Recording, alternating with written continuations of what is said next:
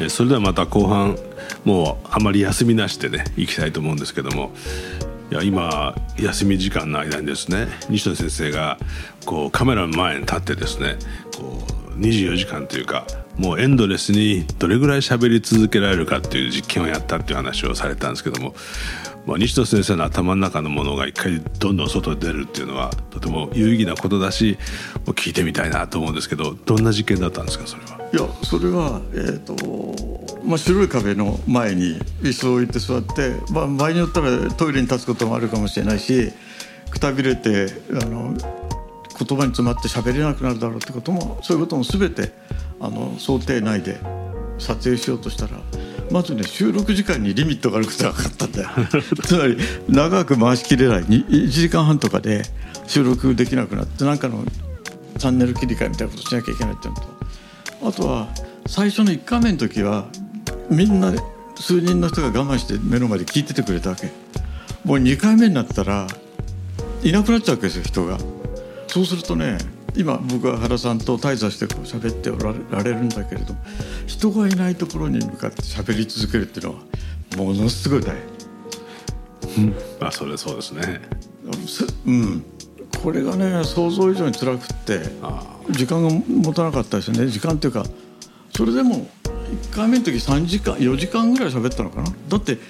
大学の授業で集中講義で1日6時間7時間あの学生たちの前で何も見ないで例えば美術史学だとかあ書籍についてだったら喋れますよ僕。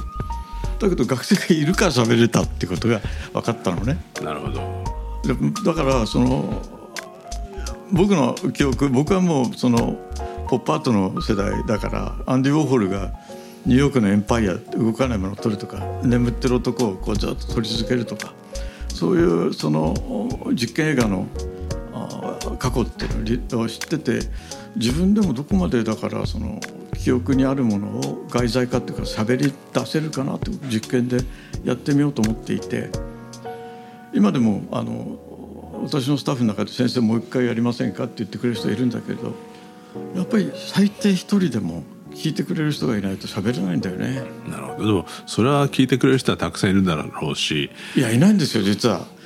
私はいないの。でもあのまあでも先生のその博覧狂気というか頭の中のまあインプットされてる情報のね凄まじさは僕らも本当に下を巻くんですけどもでもその外にこう出力するなんかこうエネルギーってもすごくあってそれはその次々書籍を作られますよね、うん、もう驚くべきあの本がすみません時々送送送っていただいて、まあ、そのその凄さに下を巻いてあのお礼のハガキすら書かないまま時間が経ってしまってるんですけども毎回毎回本当に驚かされますよこの間もあの公正主義と未来派とダダイダダイズムの日本版と海外版の全4分冊のなんかもう片手では収まらないぐらいの分厚さの本が送られてきましたけどもそれがこう図版編とテキスト編になっててテキストも丸ごと一冊あるわけですね。でそのまあその未来派とかダダイストとかまあロシア公正主義のその図版たるやですねグラフィックデザイナーの専門家もおそらく見たことがないぐらいの物量ですよ。だこんなものどこから入手されるんですかって言ったら「いや僕のコレクションなんだよ」とか言われるわけですよね。でこの未来派の新聞のイタリアで出版されたこの新聞のこの古いなんか記事をですねなぜ西野先生がコレクションとしてお持ちなのかっていうこと自身が僕はちょっとわからないしその専門家がつまり僕はグラフィックの専門家ですから当然その知っとかなきゃいけないことを知ってないとか。あるいは日本のその、まあ、プロレタリア時代のあのいわゆるこう出版物が、まあ、非常にロシア公正主義の影響なんかを受けてて今見るとものすごい面白いんですけどもあのそういうことを実際僕ら知らなかったりするわけですね。でそれがその、まあ、博物学者の伊集先生の頭の中には相当きちっと整理されてぎしっと詰まってるわけですよ。でこれは吐き出してもらわないと困るわけですよねそういう方がいらいらっしゃったのにもかかわらずそういうものがこうあの西野先生と一緒に消えてしまったら困るわけなので、まあ、これは本当にあのでもそういう欲求っていうのは常にお持ちなんですよねそのずっとあらゆることに関して何かこうあのご自身の中に内在しているものをこうアウトプットしていくっていうことに対する欲求もやっぱりあるわけですよね。あの原さんはその、ま、以前マーク・ダイオンの展覧会っていうのをやった時や、はい、あのまだ原さんと密のコンタクトあった時期だったと思うんだけど、はい、世の中に集めるのが好きな人と全く関心のない二通りの人がいて、はい、僕はその前者なのね集めるのが好きな人。で集めるのが好きな人って何かっていうと集めて並べてみてそれを俯瞰して全体を自分の手の中に握る。これ一種の世界をマイクロコスモス化して自分が掌握するあのという神の視座でその世界のありようを見る。でそういうのにやっぱりある種突き動かされてそのアバンギャルドっていう言葉の持ってる今今でこそねアバンギャルドなんていう言葉もう古いしあるそうイデオロギーに染まった言葉なんだけれども、えー、前芸術の運動がグローバルに展開していた時代の人たちの、まあ、命がけの造形活動っていうか美術活動っていうかそういうものを見るにつけこんなことに苦労してたのかこんな形であの人のパクってこうしたのかとかでそれはやっぱり見て面白いんですよね。でそういうことからすると逆に言うとそのなんだろうなそういうチャンネルを持たないっていうか、まあ、勉強しなくてもすぐこうコンピューターでコンピューターグラフィックスで像ができてしまう時代と違うわけよね。だってアバンギャルドの人たちって今見るとそのみんなエフェメラルなわけですよ残されてるものっていうのは。だけどそれなんでエフェメラルかというと大方のアバンギャルディストというか前芸術家たちっていうのは貧乏だったね、うん、つまりいい紙使えなかったんですよ。それは原賢也じゃなかった当時。だからその辺にある模造紙使ったりその辺にあるもうなんかペラペラの算数紙使って印刷する。で印刷するにあたっても印刷印記で一番安かったのは黒と赤なんだよ。でこれが結局前衛芸術のあの特に、えー、黒はアナキストだし赤はあの共産主義だしその2色の色を決定したのは印刷印記のコストだったんだよね。ほとんどなるほどもちろんもう少し政治的な色合いもあるとは思うけど、うん、でも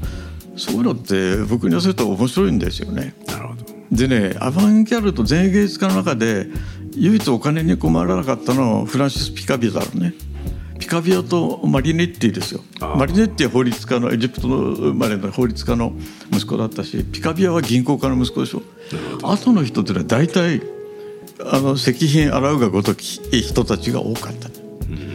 だからお金持ちの人は税芸術家なんか目指していけないんだよ。あでも日本でもマボであの尾形亀之助っていう宮城県の祖父家の息子だったっていう人が例外的にいるんだけど、うん、そういうのはだからボヘミアンになっちゃうわけ、うん、あの家財をその投げ打ってね。でもそういう時代に作られたものってしかも両大戦間、まあ、一次大戦から第二次世界大戦にかけての間の非常に短い時代にえー、そういうところで自分たちの主張を唱えて、えー、いる一軍の人たちが世界全域に分布していてだって、ね、イタリアの未来派ってエジプト未来派とかトルコ未来派とかねもうそれでいくと極東の日本未来派までいるわけですよ。そうですね。そのミラノのマリネッティが、うん。そういうことを考えるとやっぱり今のインターネットの時代に非常に近いネットっていうかウェブサイトでこう各国のそのオーディエンスが結ばれてるような時代とすごい近い時代が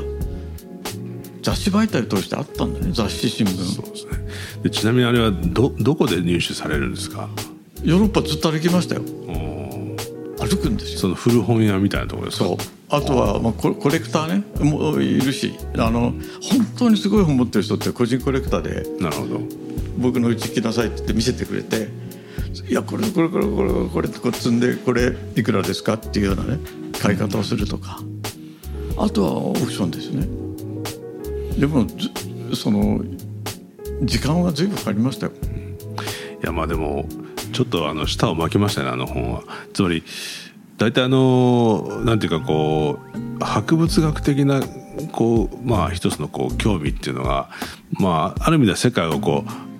う広く見る広く見るで広く見るっていう時にはなかなかその専門家のように各部分に深度っていうのを持ちにくいんですけども西野先生の場合はその細部とかディティールとかその深度がそれぞれ深いから、うん、まあ、深く広くっていうと、まあ、なかなか不可能に思えるんですけどもでも深くて広いですよね。うん、だからまあ本当にあの未来派とかダダイストとかの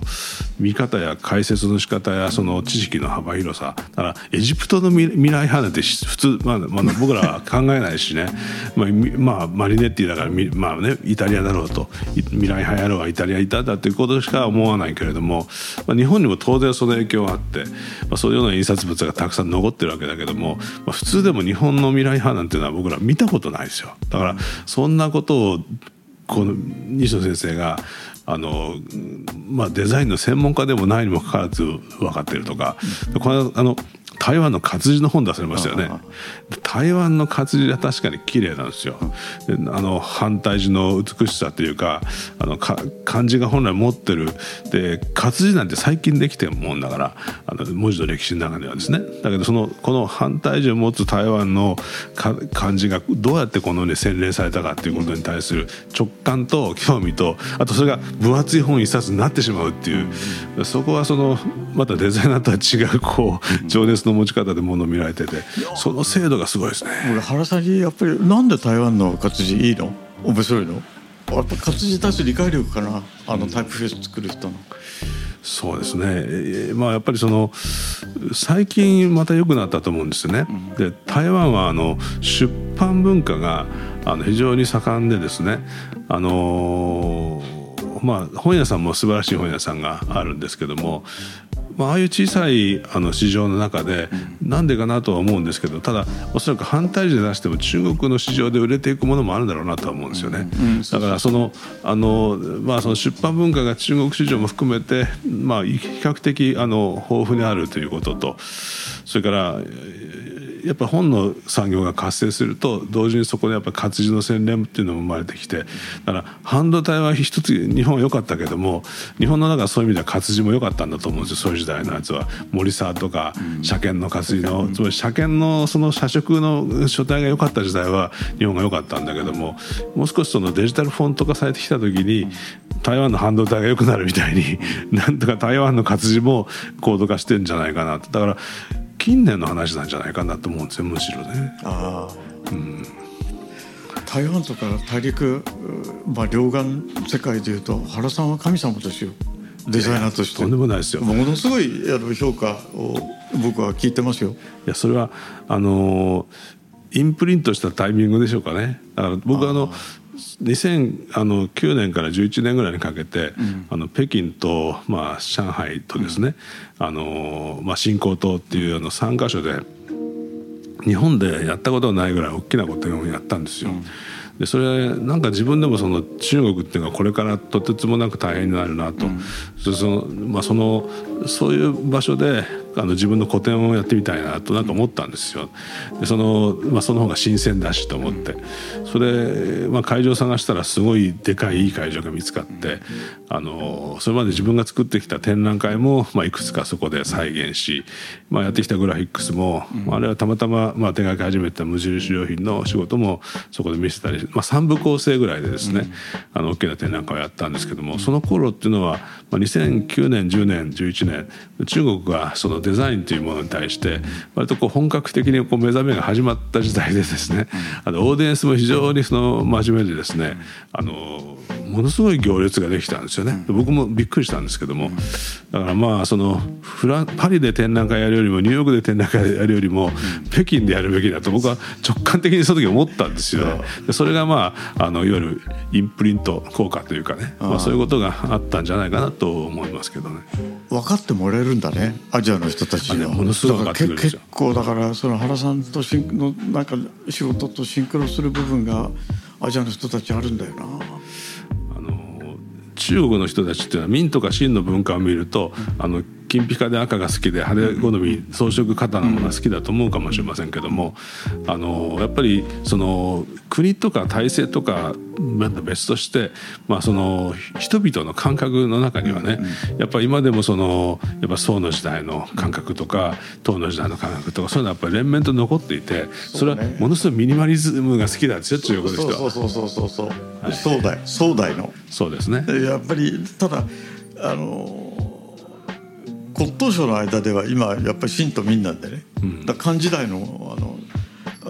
五感とか時代のものって全く人気はないしあの二足三門みたいな時代で。ただ壮大なものってもう新筆新筆であるし新規であるし神がかりとして見られてる、ね、あれも全くミニマリズムでそうですね。あの日本のわびさびだよね、はい、にも通ずる。だけど違うんだよちょっとなんかね器の大きさっていうかその器ってのは例えとしてなんかこう世界観の大きさが日本の、うんうん、あの骨董の世界と違うんだよな。それは壮大なものにありますよね国葬ですね、うん、僕もすごいなんかそういえばそうだよ。そうなんですよ。ダジャレになっちゃうんだけど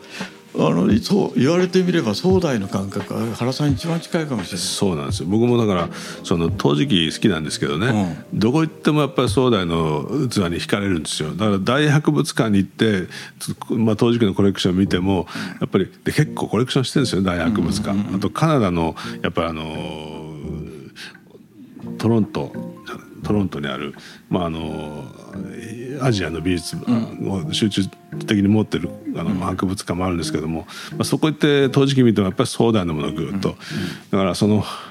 まあ骨董屋に行くと偽物相談はいっぱいありますけどね。だけど台湾の国境博物院にもねあの宋の素晴らしいものありますけどもあのやっぱりその政治とか白磁のねこうなんだろうな要するによくここまで極まったなっていうような、うん、あのつまり何のデザインをしたいっていう感覚のものが あのやっぱりなかなかいいんですよね。あれすごいんだよね。うん、あの白が出ないんだよ。ああの政治もそうだし。うん、いやだからそのだからその今アジア全体がですね、うん、やっぱりまああの本来アジアは世界の先端を行ってたわけですよ。だけどまあ近代っていうところに、まあ、急に西高東低が発生してですね、うんうん、あのまあなんとかもう西洋のものが進んでるっていう感じが、まあ、しばらく、うん、まあ、200年ぐらい続いてるわけですけれども、まあ、しかしながらその各アジアの人たちは自分たちの足元にとんでもないものが埋まってるっていうことを薄々実は気が付いてるんですね。だからそういうふうなことを掘り起こしていくことの方法論として例えばデザインはどんなふうにやってるのかなと。でその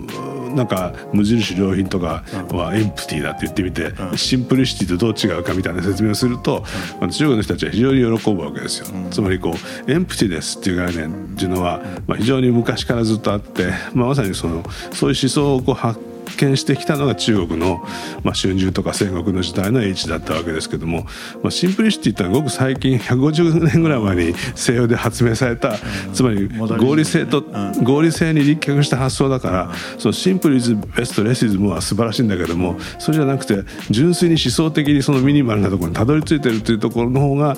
場合によっては強いものがありますよね。そういうことそういうことにアジアの人が気が付いた瞬間にグッとくるわけですよそこだ。あの古中教なんて言葉いい言葉だよね。そうですね。ああの壺の中にこの住まいがあるってか確かにそう、あの放牧師なんかもそうだし中国の古代の中には、うん、そういうエンプティネスっていうかエンプティな世界こそがね絶対絶対無で全てを包含する、うん、包摂する絶対無っていうものの考え方が、はい、あの中国の古代の人の中にはあるから。そういうの考えるとあれだよね。あのもう宋の時代から元の時代とか移ると元は完全に民族だよねあれ。そうですね。で清代、まあ、あので中国人はね民も悪くはない今人気がすごくあって。であと清もあの派手派手さがね今の人たちはもうあそこまでいかない刺激を与えないとなんていうか 感覚的感覚が感覚これ受容器が鈍っちゃってて分かんなくなって。る。だけどその壮大のあの政治白磁の持ってるなんかこう絶対無に通ずるようなそのなんていうかな大きさっていうかおらかさってあれはすごい世界だよな。そうですね。以前ほら原さんなんか銀座百店かなんかなんかであのなんかみんな持ち寄って手並べましょうって言った時にあなた慶徳鎮のさあの瓦家のそのかけたの持ち出してきてもうあれは利休だよね。千の利休。あれはだからなんあの南宋のね時代の,、あの廃物堆積って、要するに鞘の中に入れあの一個ずつ器入れて積み重ねて焼くんですけども、その鞘の中でこう溶けちゃってそれでこう鞘にくっついたまんまの、あれはだからあの南宋時代だから、時代としてはまあ宋の器なんですね。で宋の本物とかとてもないけども、そのこう張り付いたこう不良品は そのの農家の人が掘り出したりしてあのなんか廃物市みたいな破片市っていうのがあるんですよね、そのは掘り出した破片ばっかり売ってるんですけどそこに並んで二足三門で売ってるんですよ、でその頃はまだそういうものが持ち出せた。今はねおそらく中国から持ち出そうとするとそういうものもまあもう禁止されてると思うんですけどもやっぱり15年ぐらい前は平気だったんですよ。あれ今でももちろんですか？持ってますね。あのね結構売りましたけどあの時に。うんいややっぱりああいう着眼って要するに価値観だよね。まあそうですね。の価値観って多様であの価値観のレベルで共鳴し合える人がいいるというのは幸せなことなんだろうな。だって人によったらさ「何このかけら」って言うけれどその慶徳え慶徳地かその官窯とか、まあ、北宋宋代のその焼き物の官窯のあり方とか知ってたらだってあの国宝になるものと全く同じ物質で作られてるいたのかもしれないっていうかね。あるいは同じようなねあの工房で作られてたのかもしれないと思うとその価値ってこんなにあれがあるじゃない、その幅っていうんですかね。まあ、そういう意味ではちょっと西野先生と近いところがあるのかもわかんないですね。そういうものを見ておおと思っちゃう部でね多分原さんの役割ってそのかかか多様なその物差しか価値の物差しというものをいろんな人に随分知らしめてきたっていうかな。こういうものがあるじゃないですかって言い続けてきたのが今原さんなんじゃないかな。まあ、低空飛行はねまた新しいあのアプローチではあるんですけどね、ん。あのーもうやっぱり今後日本がですね、まあ、日本がとあえて言いますけどもこれはもう僕が働いてる活動してる場所が日本なんでね、あのそこを見ざるを得ないんですけどもやっぱりまああの製造業がこうだんだんこう終焉を迎えていく中で、まあ、テクノロジーって一回まああのすまあ一回こう持ち直さなきゃいけないんだけれどもそれはちょっと時間かかるかもわかんないですけどもあのこのユーラシアの端の島の国にやってきてですねあの世界の人がこう本当に落ち着けて、あのその風土の素晴らしさとか気候のそのデリケートな変化の素晴らしさとか、まあ、千数百年、まあ、かろうじてあのまあ、ずっと蓄積されてきた文化の厚みとか、それからまあ食のす素晴らしさとかですねあるいはそのサービスのまあなんか意識しないけど非常にきめの細かな部分とかあるいはその大陸にはないその空気の澄んだ感じとか、まあ、そういうことも含めてその日本にやってきてその滞在することがどんな対価があってでもあそこで過ごしたいというふうな、あの世界の中で一番安心して落ち着けて高度なサービスが受けられる場所として、あのまあ20年30年のね一つのビジョンを持つべきなんじゃないかと思うんですよ。でそうするとそのやっぱりまああの高度なプラットフォーマーだけじゃなくてやっぱりこう価値の一つのいわゆるこうオセロのゲームでいうとこのコーナーストーンの一つとしてはですね、まあ、その生身の身体を持ってって気持ちいい場所っていうのは絶対あるはずなんで、まあ、そこにどれぐらいその高度なバリューが作れるかっていう、まあ、その辺がやっぱりまああの課題なのかなと。でそこに行けばいいじゃないかと思うんですよ。そうするとあの尊厳も失われないし、まあ、僕らはそういうこの文化っていうことをもう一回こう再認識できますしね、でそ当然経済っていうのもそこで大きく成り立ってくるわけですから、まあ、そういうことをちょっとあのまあ、自分の仕事としてもね、まあ、その日本の隅っていうか津々浦々をもうもう一回こう高度なものにしていく、まあ、その微妙なディファレンス差異のコントロールによって価値ってヒエラルキーができてくるんで、まあ、その価値のコントロール差異のコントロールがデザインだから、まあ、そこにちょっとこう、まあ、少しピラミッドを作ってみようかなっていうようなことを今考え始めてるところなんですけどね。うん。まあそんなことですね。まあそれ発見の旅だよね。やっぱり、なんていうか今そうかゼロからものを作るっていうよりかむしろ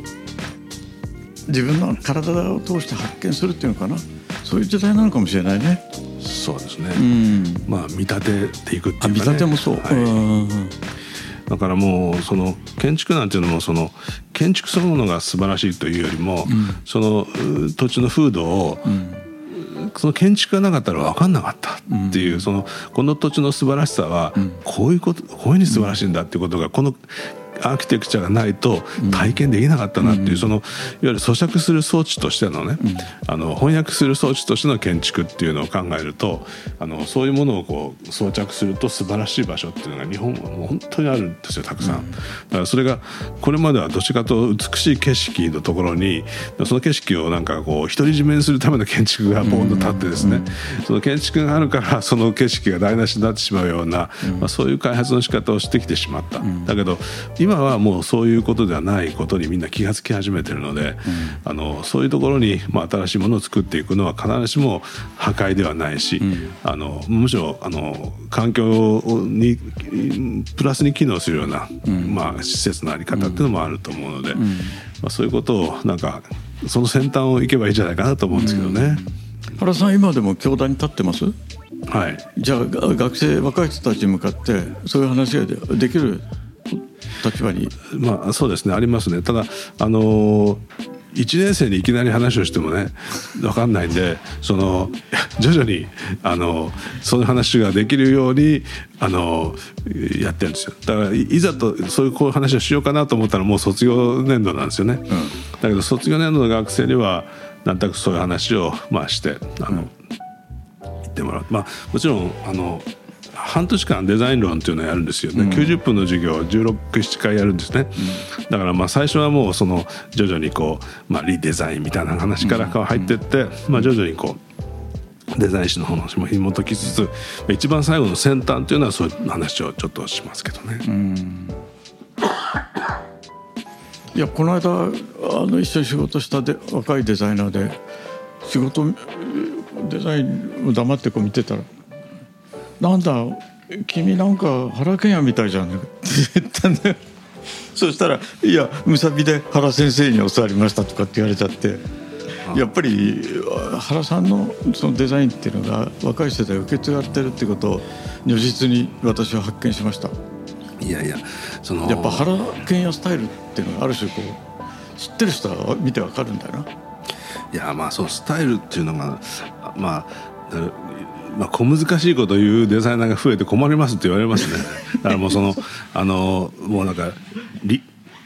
理屈を教えてるわけじゃないんだけども、うん、その一歩間違うとそのなんかこうロジックとかコンセプトがないとデザインが進められないっていうふうに勘違いする人もいるんですよね。だからまあ僕はそのスタイルを真似てほしいと思わないし、あのやっぱり感覚的であってもらいたいって思うんですよまずは。だからその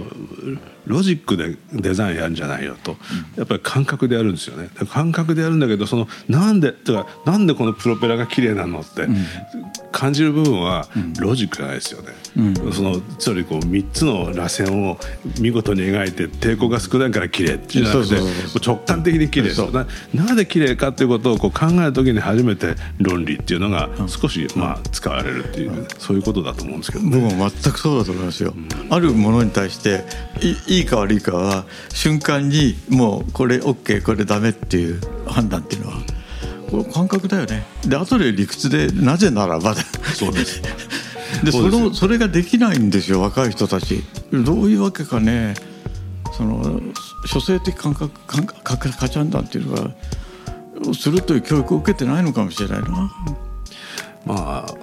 若い世代なりになんかそれは思ってると思いますけどね。まあ僕らの年齢だともうそれに分かんなくなっちゃってるのかな、うん、若い人たちの感覚。まあだからできるだけその若い人の感覚を否定しないで、まあ、むしろそのこうど何が見えてるのって僕らが見えてないものが見えてるから、うん、その辺のことをどんなに見えてるのかっていうことを一生懸命教わってますけどね。でも原さんあれでしょ自分がもう驚愕してしまうびっくりしてしまうようなデザインワークって若い人たちから生まれてきたのを見る体験ないでしょ？いやでもねそれはやっぱりね感覚が若いから、うん、あのつまりこうこんなふうにものを見たらどう？って言って教えるんだけどもそれを、うん、つまりこうまあ言ってみればそのほうきを渡してですね、うん、僕はこうまたがってみして「飛ぶよ」って「ほら!」って飛ぶ飛んだだろうって、うん、ほらみんな飛んでごらんよ飛ぶんだけども、うん、みんななんか飛べないしすぐはね。だけどコツをつかんで飛べる学生がふっふっと出てくるわけです出てくる。そうするとあみんなあこうやったら飛べるんだっていうその、まあ、魔女の学校みたいなもんですけどね、そのでそのでもその中で飛び方がこう新鮮なやつがいるわけですよね、うん、僕も見たことないそういうの。あいるんだ。だからいますいます。だからもうある意味ではみんないますよね。だからそういう若い僕学校行って教えてるのはそのなんか教育というよりもやっぱ一緒に考えるっていう。だから4年生のゼミなんかはやっぱりこう僕もそのいろいろアイデアを一緒に出すんだけれどもやっぱりその返ってくるリアクションの中にやっぱり必ず僕なんかのこう想像を超えてるんですよ。だからそういうなんかある意味ではあのそういうものをもらいにいってる感じもするんですね。うん、だから、まあ、教えるっていうよりもやっぱ一緒にこう感じるっていうかね。まあ、うん、結構幸せだねそれは。そうですね。あの、まあ、だから学校に行ってる意味はやっぱそこだと思いますけどね、あのまあ、学校に行ってる意味はそこだと思いますね。そのまあそういうことがなくなったらあのまあね、こういうことでまた公平が学問が嫌いで僕はね まあなんか文科省が最近いろんなものを提出しろと言われて学校の先生がサボってないから随分監視するんですよ。だからそういうことはもう少し自由にほっといてほしいなと思うんですけどね。だから純粋でだから学生と一緒にいる時間が増えた方がやっぱりこ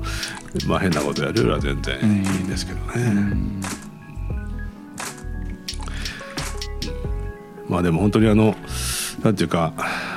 今日はもうあっという間の時間だったのであのー、なんか喋ろうかなと思うことの4分の1も喋れないで思った感じなので またあの折に触れてですねあの今度はあのぜひあのインターネットメディアテクのですねポッドキャストに呼んでいただいて なんかその続きができると嬉しいなと思ったりしますけども、まあ、本当に僕は西野西野学のファンっていうかあの、まあ、本当に西野先生がお作りになったそういうこう結局学問っていうのは人間の感覚をインスパイアすることですよね。だからそのもちろんそういうことが大事であって、まあ、学級そのものも大事だけれども、まあ、その人間のこうインスパイアする力があるっていうのがやっぱり一番基本であって、まあ、そこをあのまあ、東京大学の中で大事にされてる方がいるっていうのは本当素晴らしいことだと思いますね。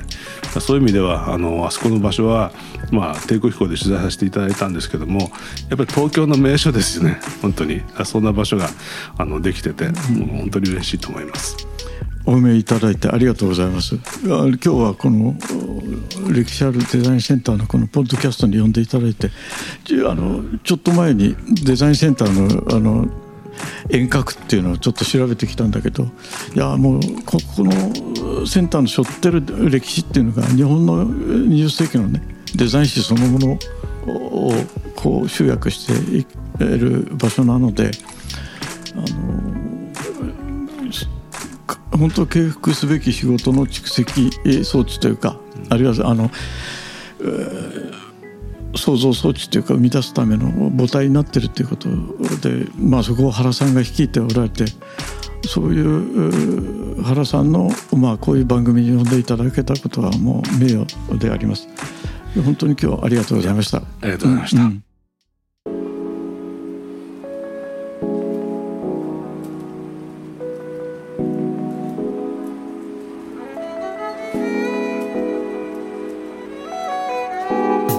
低空飛行はデザイナー原賢也が「こんな日本はいかがですか?」とえりすぐりのスポットを紹介するウェブサイトです日本という国をより高い解像度で見つめることができるサイトとなっていますのでこちらもぜひご覧ください低空飛行ポッドキャスト最後までお聞きいただきありがとうございました。次回もどうぞお楽しみに。